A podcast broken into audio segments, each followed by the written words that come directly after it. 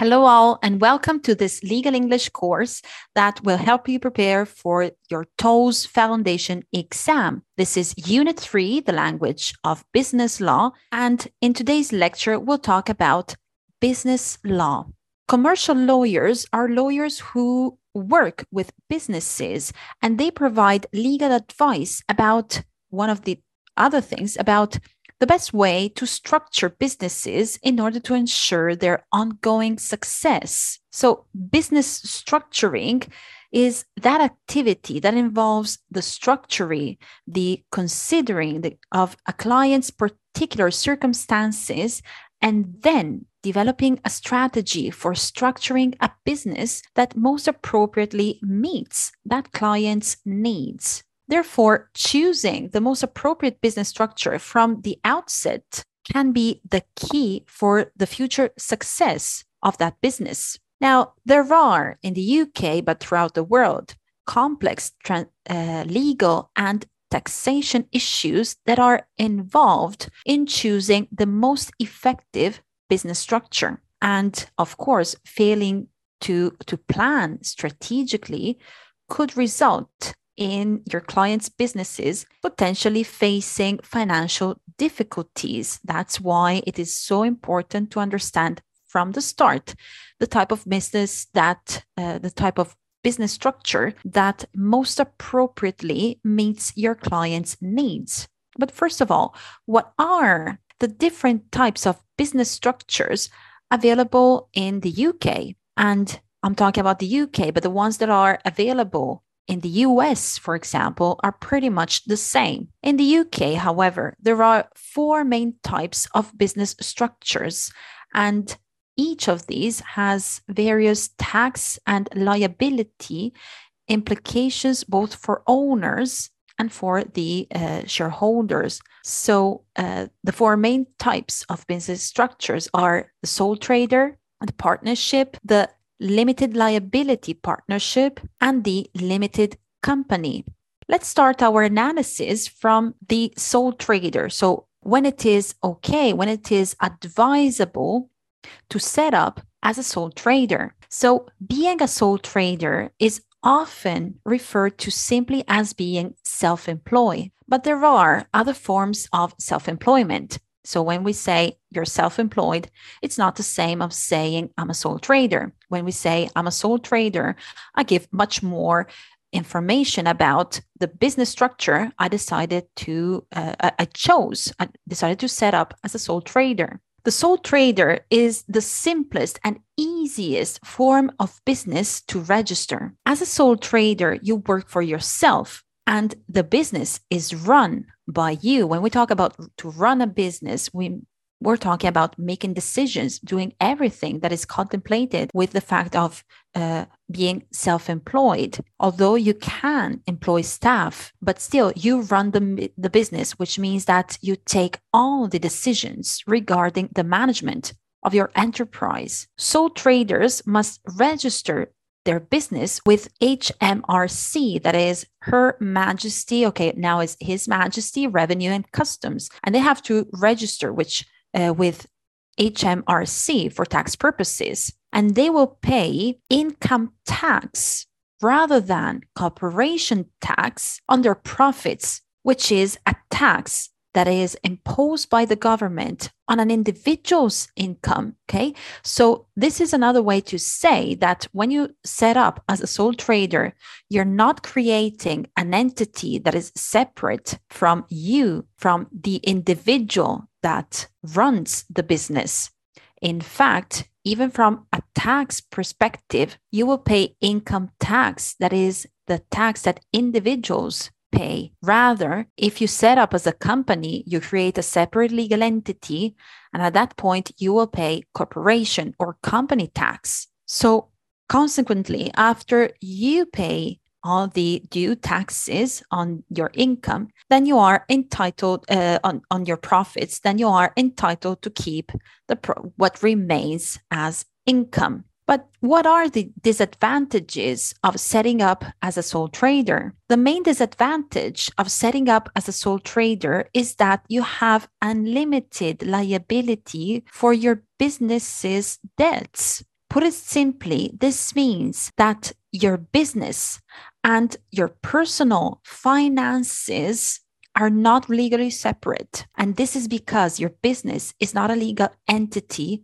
that is formally separate from you. You are the your business and you are not separate.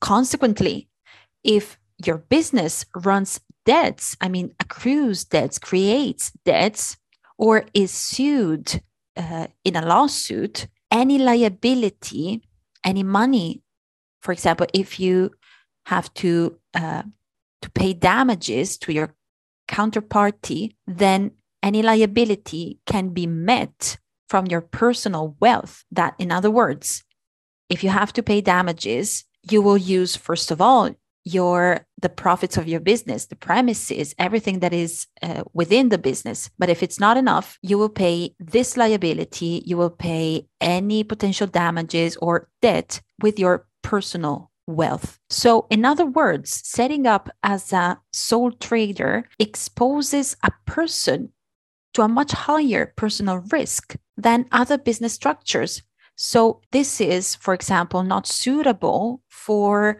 startups that have high cost to set up. An alternative, a separate um, business structure is the partnership. And now we're focusing on the simple partnership.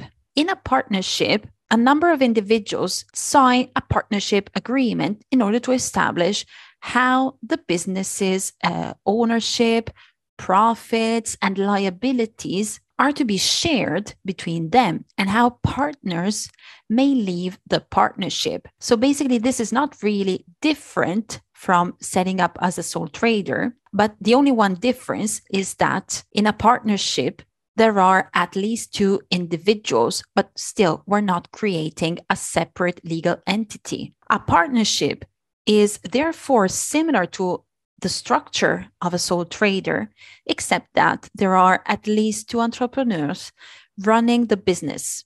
Each partner registers as self employed and submits a separate tax return. Tax return is a declaration that people in general have to provide uh, the, uh, the tax authorities with in order to pay the due amount of taxes due that they have to pay. So, what is the main advantage of setting up as a partnership? The main advantage of a partnership are its flexibility and its simplicity, with the added bonus of having more, more owners who run the business. The main disadvantage, however, is that in a partnership, all partners are jointly responsible or jointly liable for all the business debts. And we call this joint liability of partners. Another business structure that we may decide to advise clients to choose when they need to set up to set up their business is the limited liability partnership. So it is a partnership, but it has the benefit of the limitation of the partner's liability. So, a limited liability partnership, or abbreviated LLP, is a popular structure for professional services such as accountancy and legal firms or law firms. In most respects, they are very similar to ordinary, to traditional partnerships. But as the name suggests, they have limited, they offer the protection of the limited liability like a limited company. So an LLP must be registered at Companies House. And when we need to register at Companies House, we, it means that we are creating a,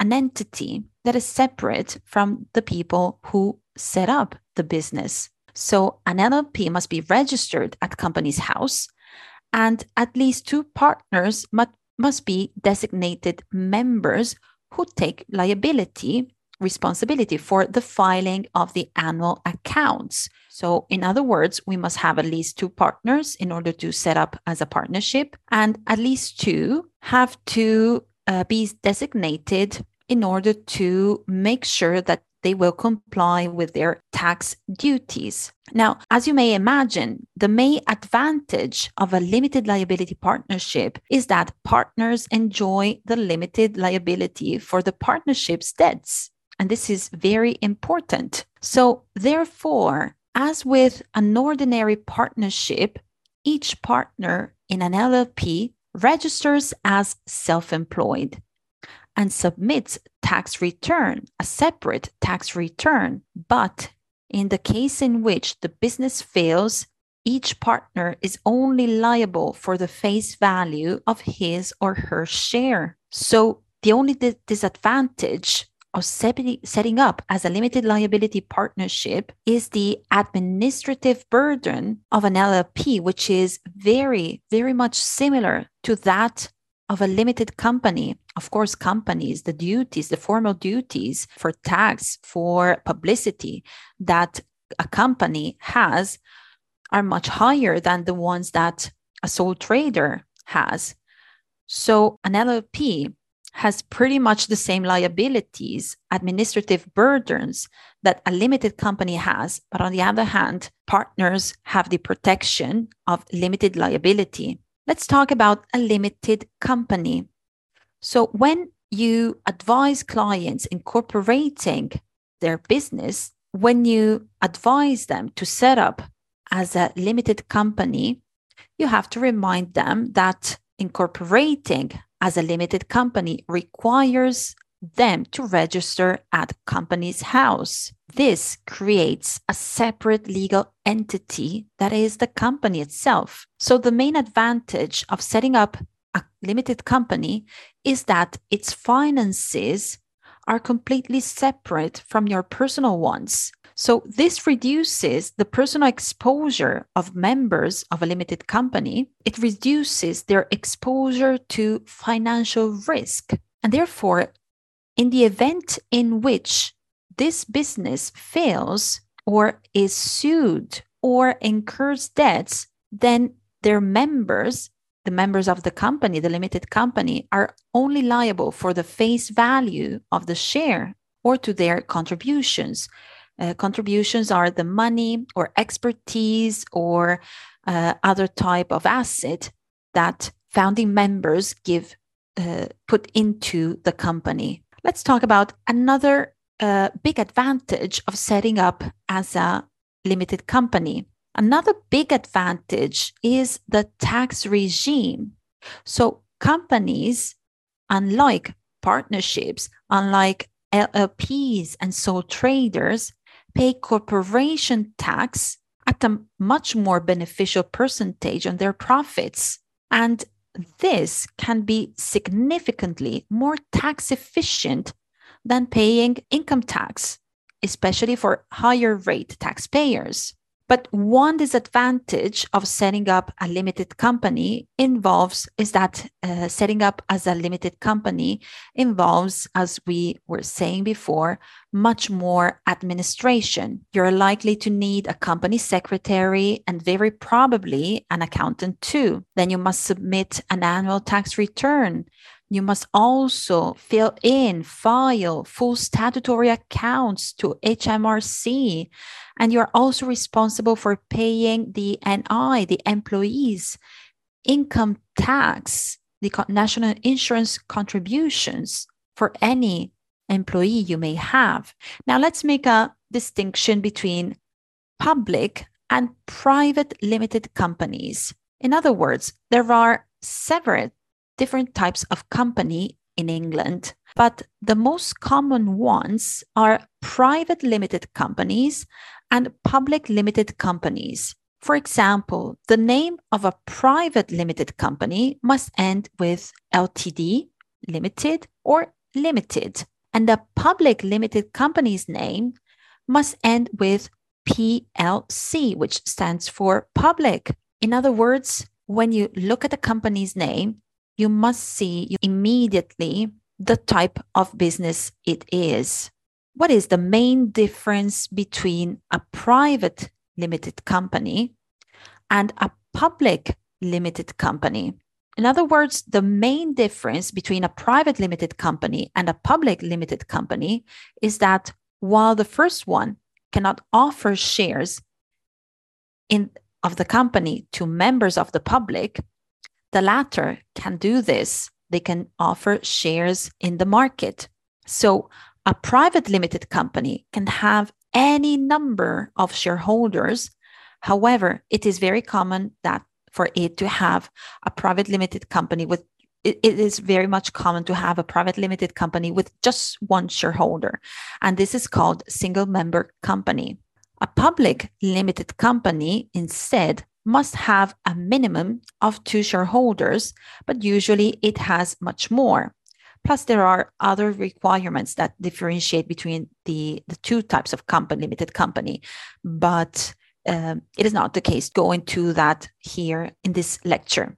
Okay, so thank you for being here. Bye for now.